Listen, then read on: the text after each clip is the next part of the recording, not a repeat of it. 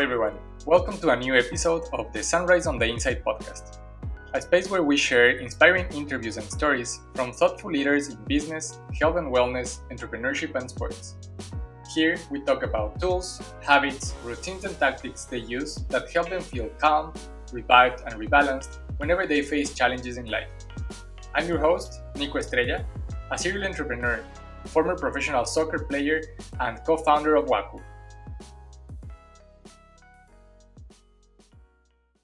Hello, everyone. Welcome to the episode number seven of the Sunrise on the Inside podcast. I have a very special guest today. It's Michelle Zellner. Um, she's an author, health and happiness strategist, and corporate, corporate wellness trainer. Um, she's an expert on mindset and an expert in uh, wellness and health. So I am super excited for the conversation that we're going to have today. Uh, Michelle, welcome to the show. Well, thank you, Nico. It's really fun to be here. And I just have to say up front, I love talking to somebody with an accent. So this is going to be a true joy for me. uh, awesome. I, I just hope my, my accent doesn't get in the way of the of the questions at all. I am, Not at all. I grew up with accents. My mom is from the Netherlands, so I'm used to it. Oh, nice. That's that's perfect then. Um, so I wanted to start our conversation um, trying to getting to know you a little bit better. So I I did the research and I and I read a little bit more about you, and I know that. Uh, at the beginning of your career, because you've been a, a, a wellness coach and a, and a, a kind of just like a, coach in general for, for more than 20 years, right? And I know that you started more as a, as a personal trainer, just like more for exercise, right? So I was very curious to learn more a, a little bit about the the story on how was that evolution from you you were a professional gymnast before, right? So um, if you can tell us a little bit more about that story from becoming a gymnast to personal trainer and then to becoming a coach. Yeah, well, it was a very uh, unplanned, organic evolution, I would say. Uh, I did gymnastics my whole childhood. And so, you know, exercise and um, sports and being competitive has always kind of been part of my life. But at one point, finally decided I was time to hang up the grips and just be a normal person. And I really still was very passionate about fitness and exercise. And so uh, eventually decided to become a personal trainer. Now, this is way, way, way back in the early to mid 90s before personal training was really a thing. So it was still a little bit, um, it was a little out of the mainstream, let's say. But I loved it. It was everything I loved. It was helping people change their bodies, helping people really change their minds because what I found was it was so much more human connection talking to people about their challenges of the day or challenges that they were having with a child or a significant other or whatever. And it was a lot of problem solving and, and sort of therapy ish. And as wellness evolved and as I evolved as a, my own human on my own journey, I really got more into that part of the whole aspect of personal wellness. And so I do very little personal training anymore. It's still a tiny fraction of what I do. But I would say probably since about 2010, mm-hmm. really dove deep into corporate wellness trainings, teaching lunch and learn, stress management, mindset, goal setting, how to stay healthy when you're traveling on the road, how to eat healthy on the go, you know, all those kind of things that people can struggle with when we're living very busy lives. And that also evolved into uh, just a whole catalog of different types of trainings on all different topics that cover physical, mental, and emotional well being, all the things that I think are important to be a healthy human being, or what I like to call a better being, which is the name of my business. And so here we are 2021 almost 2022 and um, mostly doing that kind of stuff do conference speaking event speaking workshops virtually in person. And i also do uh, individual and private events as well. So whether it's somebody who wants some one-on-one coaching or to join in on one of my on-site or virtual workshops or the 10-week program that i run the u revolution there's literally an opportunity for just about anybody to participate in the things that I have to offer. Oh, that's that's amazing. It's very interesting to to hear that that process. And I have a couple of follow up questions. So first, um, whenever you were doing this transition from being the the personal trainer, and I guess at the beginning for you it felt uh, kind of like more. Did it feel like like natural for you to be able to give more advice?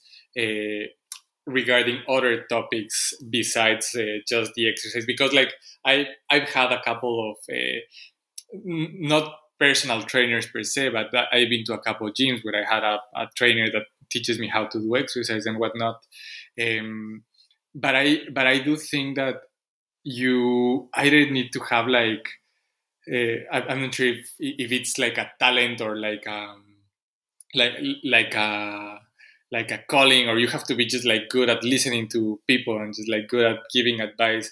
Did did that feel feel natural for you? Or or was something that you started to learn as you were uh, getting to know more your customers and getting to know like like trying to help them more? How how was that transition for you yeah, it actually felt very natural. I think it depends on what your client is looking for. So if there's a client who's you know getting ready to compete in a physique competition they don't need the psychology the chit chat while you're while you're working out but a lot of people it really is about personal relationship and and i in my own practice personal training was 90% communication and people skills and 10% here's a, pro- a program here's a workout here's what we do to you know address the physical uh, goals that we're trying to reach. But absolutely it's it's people skills it's communication skills it's being able to connect and relate and build trust. And i think all of that comes from learning a little bit on a deeper level about the people that you're working with on a regular basis. And i'm really happy to say that even though i don't do a lot of personal training anymore a lot of the clients that I have had throughout the years, I would still say we are friends. We stay connected. We stay involved and um, you know checking in on each other's lives. Certainly not everybody because that would be too many, but you really do develop. Uh, at least I did. I developed some pretty pretty solid connections through that, and you know I think it is part of your innate characteristics. You know what you feel comfortable with, and and I know uh, certainly. I mean, I I was 24 years old when I started as a personal trainer, which I'm almost 49 now. So that really does feel like a whole other other lifetime ago. But a lot of the clients actually went through some really difficult times with me of my own life with me. So in some mm-hmm. ways they became part of my family and part of my support system as well. Oh, that's great. And uh, yeah, I can I can definitely see that because like for me, I know a lot of the times uh, so I I used to play professionally soccer when I was younger, like whenever I was 17, 18 years old. Um, and of course, whenever I was I was playing professionally, I was super into training and very disciplined and and all that, right? But after I stopped playing professionally, um, exercising was still an important part of my life. But now that you mention it, I know that um, I've been on and off from doing exercises, and most of the times when I struggle the most and just like keep going to the gym or uh, keep uh, running or keep doing an exercise, it's a lot of mental, right? Because like a, a lot of times I just I I know like the basics on how to do an exercise. Maybe I don't need somebody to just like teach me every day how to do the same thing but having that help having that extra extra guidance and on how to just like break the mental barriers, uh, I think it's super helpful. Um, and, and, I have a couple of questions about that, uh, that that we can keep talking today. But uh, that's a that's a very interesting evolution of the of the profession. Have you seen that this is common for for kind of like personal trainers to become more like holistic coaches? I think that is becoming more mainstream. I know when I took my certification for personal training way, way back, it was very clear you do not step outside your lines. You know about the physical being, and that is it. You don't talk about nutrition. You don't talk about anything. You should not establish a personal relationship with these people. That was actually the general guideline that we were supposed to be following. I didn't feel like for me that was natural. So I tend to do what feels right. And if a client didn't gel with me, that's okay. I mean, we're not each for everybody but I think uh, you know wellness has definitely evolved. I mean, back when I was a trainer, this didn't exist. The idea of a health coach that wasn't it wasn't a thing, and and yet I've been health coaching since before it was a thing, only because I think I'm incredibly interested. And I know that there's always a deeper reason why somebody isn't is or isn't doing something. And I, I don't know if that's just my own human curiosity. I've kind of always been like that. I've always contemplated and wondered about things, pe- people. Uh, my mom would say I inherited that, that from her father, except she's adopted. So so I didn't because um, it's not her her biological dad. Um, but still, there's just something I think in each of us. And some of us are very much more in tune and want to get to know on a personal level and to look at things in the big picture. And some people are very, um, very focused and you know very specialized in what they do. I don't think there's a right or a wrong. I think there's definitely space for all of it. And it's just about you know finding your niche and finding uh, what aligns with with you and the clientele that's going to appreciate the skills and the talents that you have. Yeah, that makes sense. And I know that before we started uh, our conversation today, we were talking a little bit, and I know that um, you had kind of like a revelation at a young age that you weren't quite the person you thought you you were. Um, so I, I wanted to ask you if you can expand a little bit more on what was that revelation and, what did you learn there? Yeah, so that revelation was in third grade in Mrs. Zimmerman's class. Uh, so uh, my name is Michelle Zellner. At least that's what I always thought my name was. And in in the states, at least in our school, in grade school, you were seated in order of your name alphabetically. So I'm always last, right? And she's going down the roll call, and I hear her calling names, and she's not calling mine yet, so I'm not paying attention. And she keeps saying this name over and over Paula Zellner, Paula Zellner. And I hear Zellner and I'm like, well, the, well, that's me. And I said, well, my last name is Zellner, but my name is Michelle.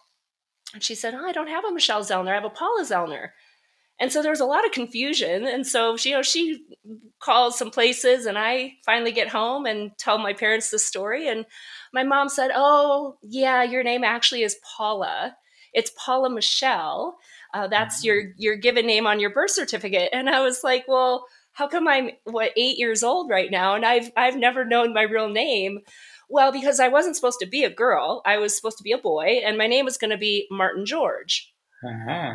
Well, then out comes a girl, and my mom was a little, uh, you know, at, at a loss as to what to name me. So it was Paula Michelle after my father, Paul Michael but nobody liked the name Paula. So from literally the minute I was born, they called me Michelle. And so that was my very first introduction of, oh, okay, I'm not really who I thought I was, but um, kind of a funny, kind of a funny story. So I, I love that story. I think uh, in in my case, my first name is Enrique, so I am Enrique Nicolas, uh, but my dad's name is Enrique. So I know that um, how the story for in my case is that was that when I was when I was born, I was supposed to have only one name. I was supposed to just be named Nicolas Nicolas Estrella.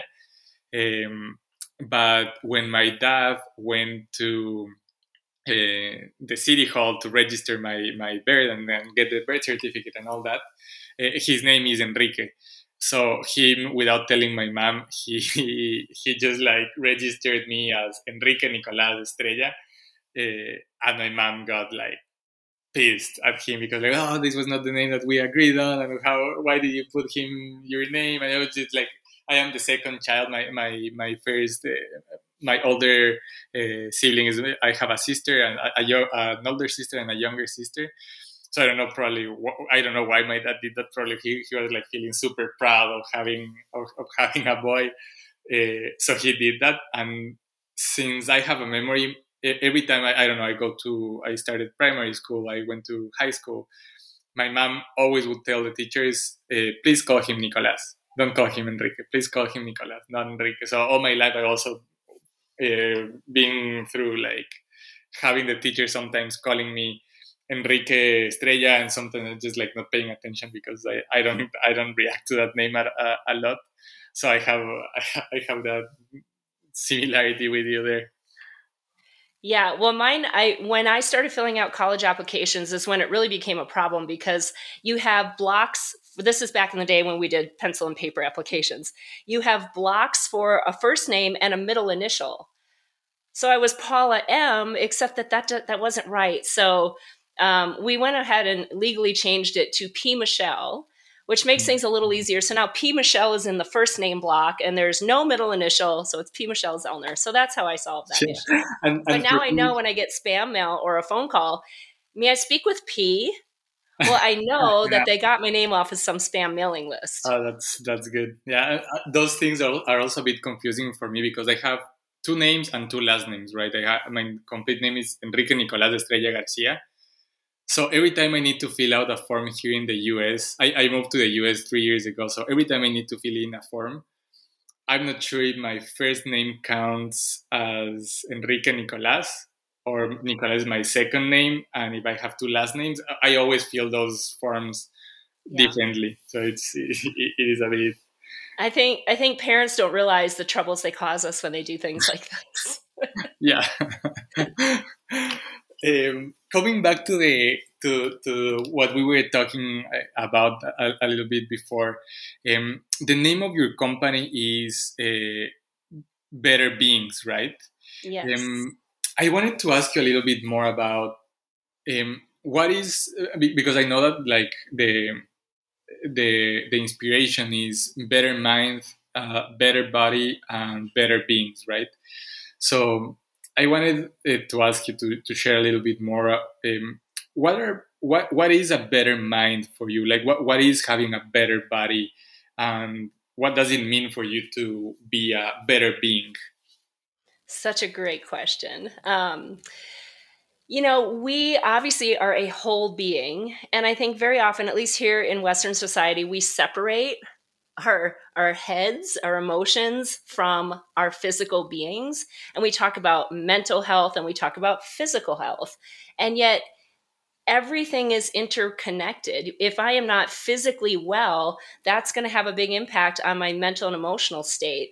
If i am maybe challenging or being challenged mentally or emotionally that's eventually going to affect me physically. So everything is so connected. And i think you know, what does it mean to be a better being? It really means that if you are in anywhere in your life where you want to be better physically, mentally, or emotionally, and you are ready and willing to do the work that it requires to be better, I think that right there makes you a better being. Mm-hmm. and how we grow and how we evolve and what we learn and how we challenge ourselves i mean all of that is a very unique journey for everybody so for one person you know it might be really working on some aspects of their physical health for somebody else it might really be about changing their mindset and their attitude and learning to let go of some things or learning to forgive some things learning to quiet their very busy mind. And wherever anybody is if you know you find some things that either because they're part of your ingrained personality and characteristics or they have become the result of uh, too many consistent choices cor- uh, over the course of time that has resulted in maybe you being at less than your level 10 best then we go on that journey. And it really is the journey to get towards being the best version of yourself. I love that. I i couldn't agree more with with those statements. I um, i think those resonate a lot a lot with me. And i can see how everything's interconnected as you as you said. So i i really love the the name of the company and i really love the the mission and what you what you stand for. Um, Thank you. Which brings me to to my next question. So I know that sometimes people say things like, um, oh, "I'm just not an athletic person." Just like uh, I was, like being athletic is was not. Uh, it's not in my DNA, or or my my family has never been like that.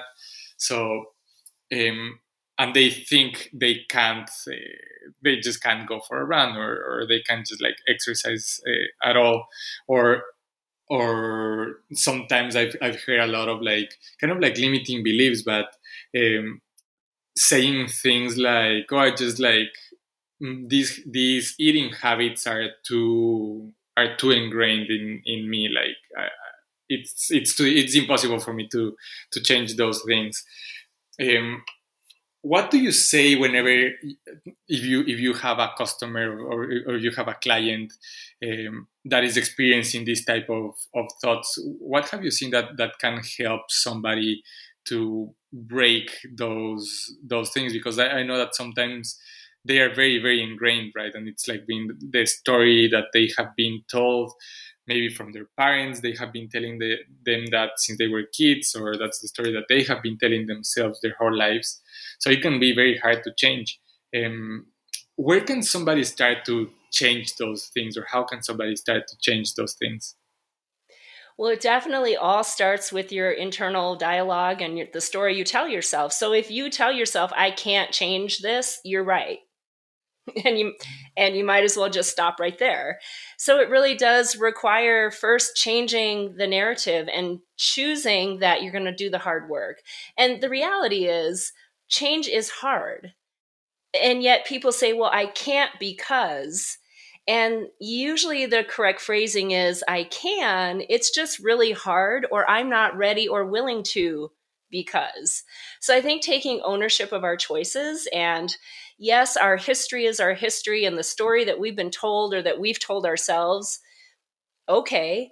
But every individual has the choice. You can change your story if you want to. You just have to decide that you want to. And then we have to educate ourselves and set ourselves up for success to make sure that we're putting a real plan and a real strategy in place to be able to make that change happen and uh, I think maybe the biggest piece of the puzzle and probably the most challenging is to get out of all or nothing mindset. Because you know, we we I think we we've gotten into this place in society where we expect this amazing outcome with little to no effort and it should happen tomorrow and I did, you know, these couple things and nothing changed, so why bother? Or, well, I did it all really good for a while and then I just can't keep doing it, so then I do nothing. And those are usually the reasons that people don't actually see the change happen because they haven't found the right system or strategy to make this a true new habit so that they do it long enough so that they see the results in the long run. And I think part of it is just because we're very impatient. We don't necessarily want to do the hard work, and change is hard. And so, one of my mottos is it's hard now or harder later.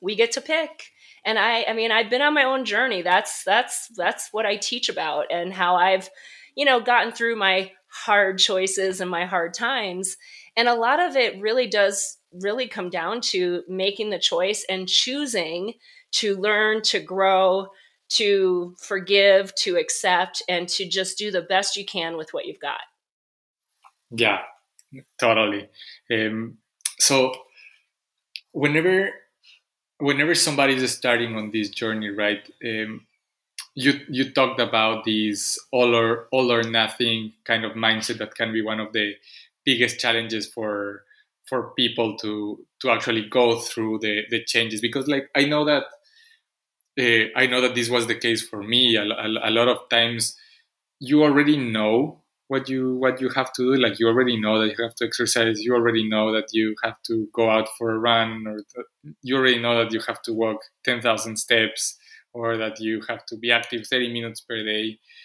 Um, and a lot of times you start with these very good intentions right? Uh, and we don't always follow through with those right intentions. So what have you seen that are other uh, big challenges that people find in this stage? Like why do you think a lot of times we we can't uh, keep the commitment that that we did to ourselves? You mentioned this all or nothing um, mindset but what, what are other things that can be uh, harmful at this at this stage I think for a lot of people, we set ourselves up for, for failure for not following through because we set unrealistic expectations. Uh, I'm going to take maybe you, for example, Nico. You know, you were a top level athlete and you probably trained and exercised a certain way.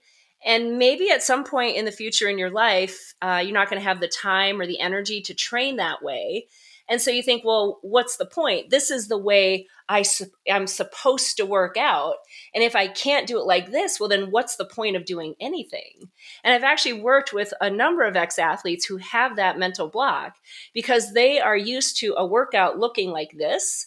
But their life is very different now from what it looked like when they were an athlete. Maybe now they work a full time job. They're married with uh, with kids. They're juggling career and family.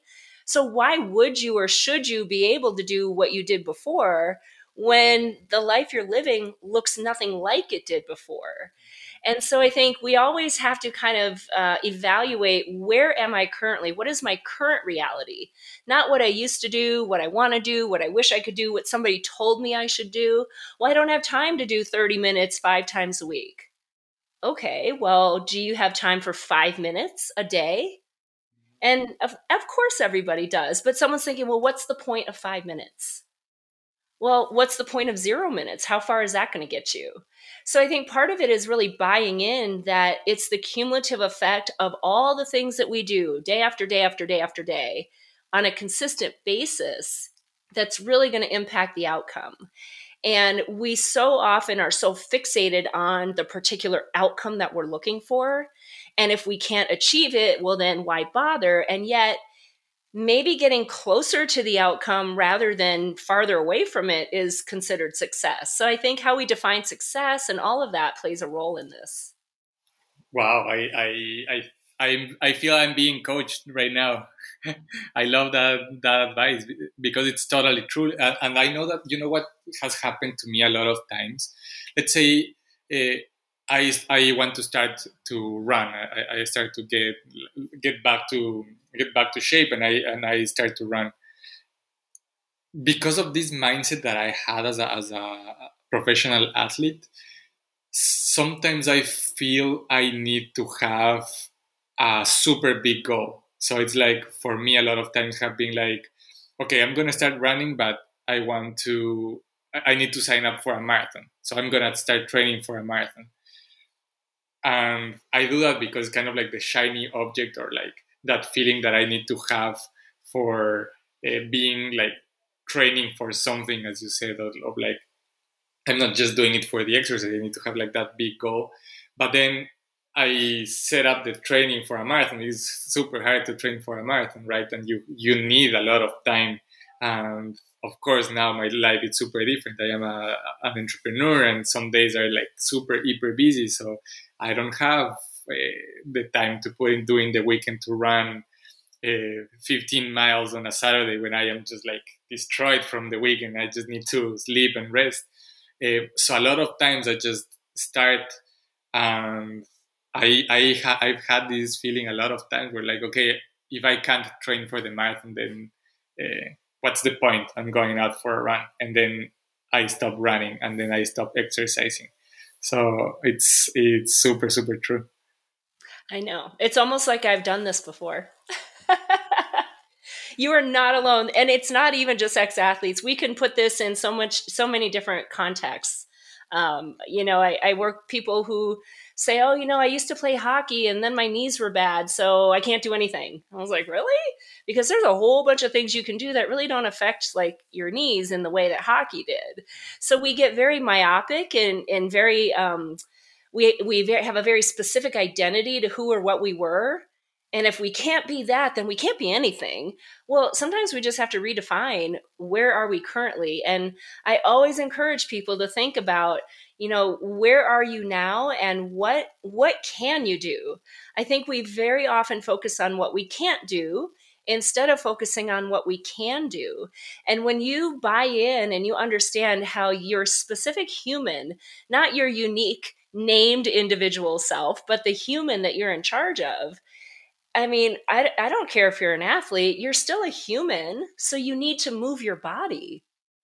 Yeah. I mean, and you don't have to be some super duper competitive athlete or person or do marathons or triathlons. You just have to move your body in a lot of different ways. So whether you're athletic or not really has nothing to do with anything because you're a human. So humans are supposed to move and you know use their muscles and maybe sometimes elevate that heart rate maybe work on some balance and core and flexibility. I mean back in the day that's just what we did because it was naturally built into our existence. Well of course modern society we have taken away all the need to do those things and that has led to the decline of our physical, mental, and emotional health, which is why now we have to be very intentional about how we're spending our time, our energy, our money, uh, because all of those things are going to eventually impact how we are physically, mentally, and emotionally. Yeah, totally. Totally. Hey, just a quick pause for a message from Waku, and we will be right back to the interview. We are very excited to let everyone know we've just launched Waku's crowdfunding equity campaign through Republic, a platform that allows anyone to invest in private startups like Waku. Waku is now part of a very exclusive group of highly vetted startups from Republic, and now you can become an investor of Waku starting with investments as small as $100. If you'd like to learn more about why to invest in Waku and why this is such a great investment opportunity, you can go to republic.co forward slash Waku. That's R E P U B L I C dot C O forward slash W A K U. We will be thrilled to have you join us in our journey to bring to the world the most refreshing herbal tea with gut health benefits and help to create impact in the livelihoods of hundreds of Ecuadorian farmers. Let's get back to the show. And um, in in your case, in your story, um, what have been some of the most challenging periods for you um, if, if you would like to share that with the with the audience, maybe somebody is struggling with something similar that you did in the past, uh, and your story can be helpful for them. Um, does any specific story comes to your mind? You know, that's always a really hard question for me to answer because I haven't, I mean, I'm incredibly blessed and fortunate. And so far, I haven't been through anything that I would say is incredibly difficult. Now, in the moments, they were very difficult, but they're not super unique. They're things that almost everybody at some point is going to go through or some version of it. So, you know, I think about like when I was in grade school and high school, and I was kind of under the spell of this particular girl, and I thought she was my best friend, and I was her best friend, and I felt super special, only to find out that she was just a giant manipulator and she isolated me from all the rest of our friends and had me thinking that they all didn't like me. And once I discovered all of this that had gone on for years, it was like shocking. And it was a little shocking that I actually didn't even know this was happening. So it really forced me to take a good look at myself and why did I even get under the spell in the first place?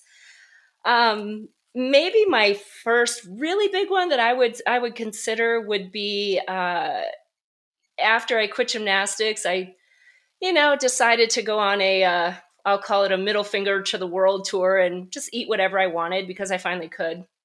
And that led to maybe gaining roughly 50 pounds in a little over a year. And while it was super fun getting there, it was not fun being there. And, uh, you know, uh, then I had to figure myself out. And I knew that if I didn't make some serious changes and really get to the root of some of my challenges and my particular issues of why I am doing what I'm doing, that my future self was not going to be uh, in a very good place. So, working through a lot of that, you know, body image and shame and judgment and all the nonsense that goes on with that. And then maybe from a relationship standpoint, when I was 24, thinking I'm going to marry the man of my dreams, only to get a phone call from a girl telling me that she and his child would be turning one next month. And she just thought I should know that before I married him. Yeah, I'd say that was kind of challenging at that time. Oh, um, that, yeah, that sounds that sounds yeah. uh, challenging for sure. And and in in this period when when you uh, when you said you were gaining some weight and, and then the, whenever you were in this in this process um, how how did you manage to uh, kind of like don't let that mindset of like uh, that mindset of like just shaming or just like making you feel bad uh, how how are you able to manage that that period of your life and how are you able to just like uh, go back to to being a, a bit more healthier and, and, and go back to to the wellness to the wellness route well, I'll tell you, it didn't happen overnight. Um, it was a very long process. I, I, I, definitely developed a very unhealthy relationship with food, probably because of gymnastics. I mean, I love gymnastics for lots of reasons, but that that is something that came out of it. I don't blame anybody. You know, it's just the way I internalize things. And food was kind of my go-to to be a rebel and to finally be free and do whatever I wanted. And um, and yet even while i was you know enjoying all these things i really wasn't because i it, it didn't feel good in a lot of ways mm-hmm. so just navigating through all of that i think um it, at the time i mean i did have guilt and shame and judgment. How could i not? Because i didn't look the way i wanted to look. I didn't look like i even really looked. And and yet I, I mean it was really a foreign from this little gymnast to this very unrecognizable person. And I had to unpack why I'm doing that, right? And so it did require me to get a little bit vulnerable and figure out my stuff. And let go of beating myself up about making those choices. So letting go of, okay, yeah, you're here now. So let's not beat yourself up for getting here. Let's mm-hmm. figure out how we're going to move forward. And a lot of it required me to re educate myself or even just educate myself in the first place about nutrition because this is back when we were taught that fat is the devil. So if you eat fat, you'll get fat, you'll have a heart attack, and then you'll die. Well, by this point, I was already fat for me. And so I didn't want to get fatter. So, of course, now I go fat free everything because this is what we're told to do. And it's not working. So then clearly it's because I'm a failure and I'm not doing things right and I'm not trying hard enough. So that cycle of beating yourself up and then well, what do you do when you're feeling bad? You go comfort yourself with more food because that's what you do. So I took it upon myself to really understand how do you fuel your body properly? And that was a big piece of the puzzle. So I think for anybody who is struggling with nutrition or weight loss, even, I'm telling you, ladies and gentlemen, we have been taught a hot bunch of nonsense. We really have. We're taught that eating less is the way you do it, that exercising more is the way you do it, that going low fat is the way you do it, that cutting out entire food groups is the way you do it, that going on a magic diet is the way you do it. None of that is the way you do it. So I, I think for me, a big shift in mindset and uh, really not worrying about the weight loss, but rather focusing on the things to give the human that I'm in charge of what it needs in order to heal and what it needs in order to thrive. And it's very, very basic, right? It's real food in lots of different varieties, the appropriate amounts for your needs and your goals. It's consistent movement, lots of different types. It's stress management. It's having high quality interactions with other people. And it's giving yourself grace when maybe you make a choice that you didn't plan on making, not letting yourself get wrapped up into that cycle of self sabotage, but rather learning okay, I was going to make this choice. That was my intention. Why didn't I follow through? Well, probably because I had an obstacle that showed up that I wasn't prepared for, or, you know, I just in the moment, I just made that other choice and I want to kind of, you know, figure out why so that I don't continue to do that. So it's a lot of self discovery. There is no magic in a meal plan or in an exercise routine. The magic is in your own soul and it's in your own mind. And you have to figure out what the secret to unlock all of that is. And for everybody, it is just a little bit different. Yeah, totally agree. It's uh, uh, I love what you just said, and, and I know that uh, you mentioned right now um, uh, fat during the during the diet, and I know that you early in this year you released a handbook that's called the the PFF is your BFF. That's a, a handbook of uh, it's a simple guide for for the busybody. Um, and I, I, wanted to ask you if you can extend a little bit more on, on what is PFF for the people that haven't haven't heard about this before, um, and, and what what was the inspiration for start for creating that that book that that handbook. Yes, thank you. So PFF is your BFF, protein, fat, fiber is your best friend forever. I'm telling you, this is life changing, truly. So, protein, fat, and fiber all take a long time for the body to break down. So, it will provide a nice, slow, steady source of fuel, keeping our blood sugar steady, which is the key to your health and happiness. And it's the key to the health and happiness of people around you because the alternative is spiking and crashing blood sugar.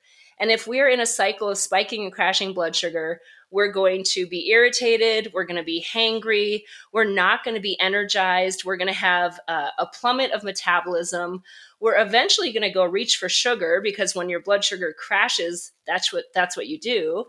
And so keeping blood sugar steady truly is it, it is life changing. And when you combine protein, fat, and fiber, and of course you get fiber from carbohydrates. I know right now a lot of people think carbohydrates are the devil.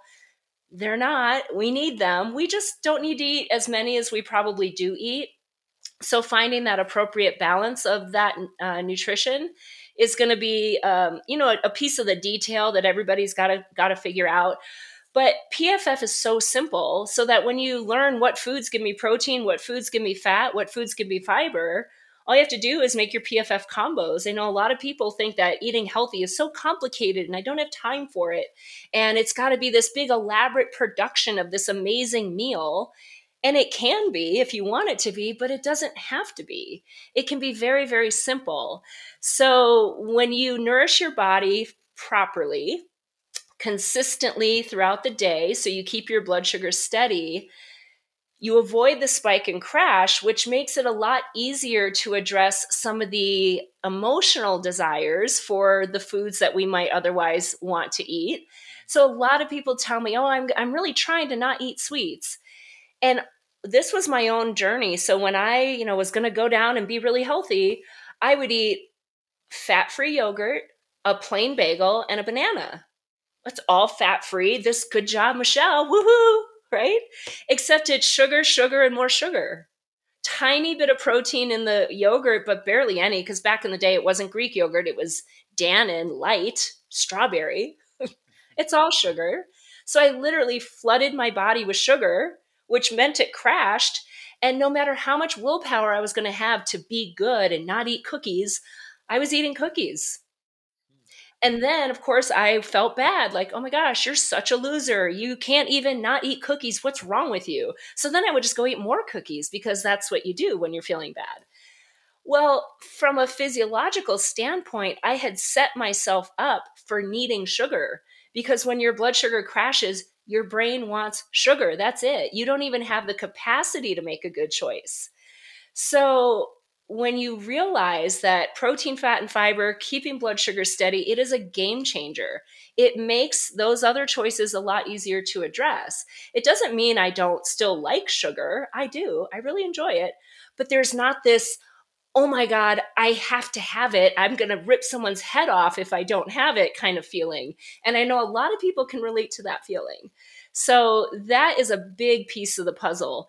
And then, of course, I still have to address you know the emotional desires the foods that we eat that connect us to culture or help us celebrate or just simply because we love them. Recognizing that i can eat those but probably not that often or i'm not going to have outcomes that i like. So i made the pff handbook. Uh, honestly it was kind of a um, it was kind of a, a, a segue from the major book i wrote the you revolution the journey of a better being all of these things came from the uh, live class that I would teach for Denver public school employees. And part of their homework would always be to come up with your PFF combos and share them with the class. I don't believe in doing meal plans. And I can't tell you how many people have said, Michelle, just give me a meal plan. Nope, not going to do it. Because I can tell you what to eat. But if you don't like the food, you're not going to make the food, you're not somewhere where you have access to that food, then that meal plan is completely useless. I want to teach you nutrition so you can go anywhere and make a healthy choice if you want to.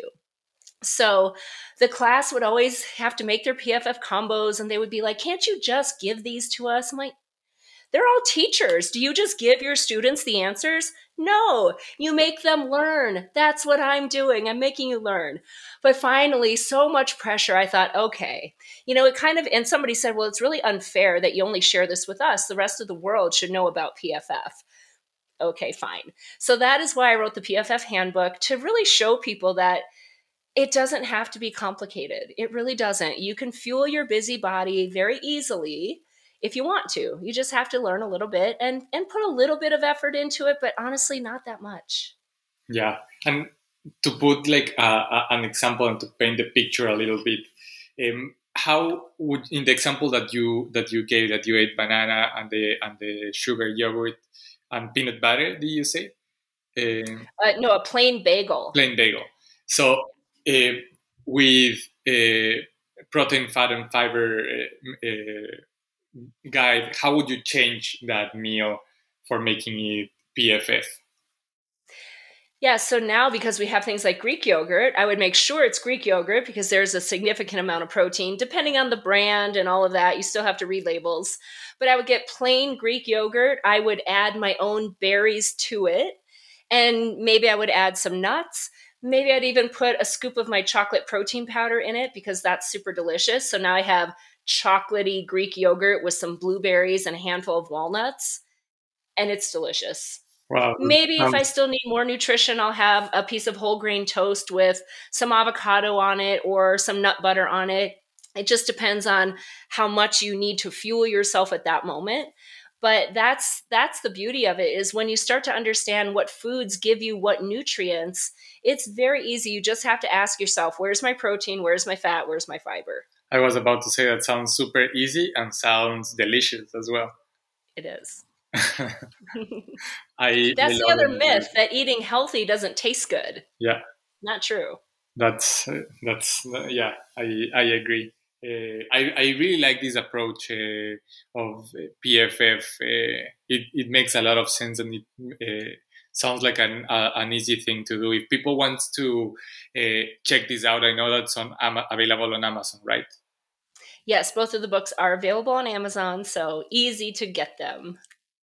To close, to, to be closing the, the conversation, to start to close the conversation, uh, I wanted to ask uh, what would be some recommendations that you can give people uh, that is starting to try to implement better habits and, and to really stick with them? I know we we spoke already about two things. The one thing uh, uh, not being like overly ambitious and just like being more realistic to to, to your reality and, and to your daily daily routines.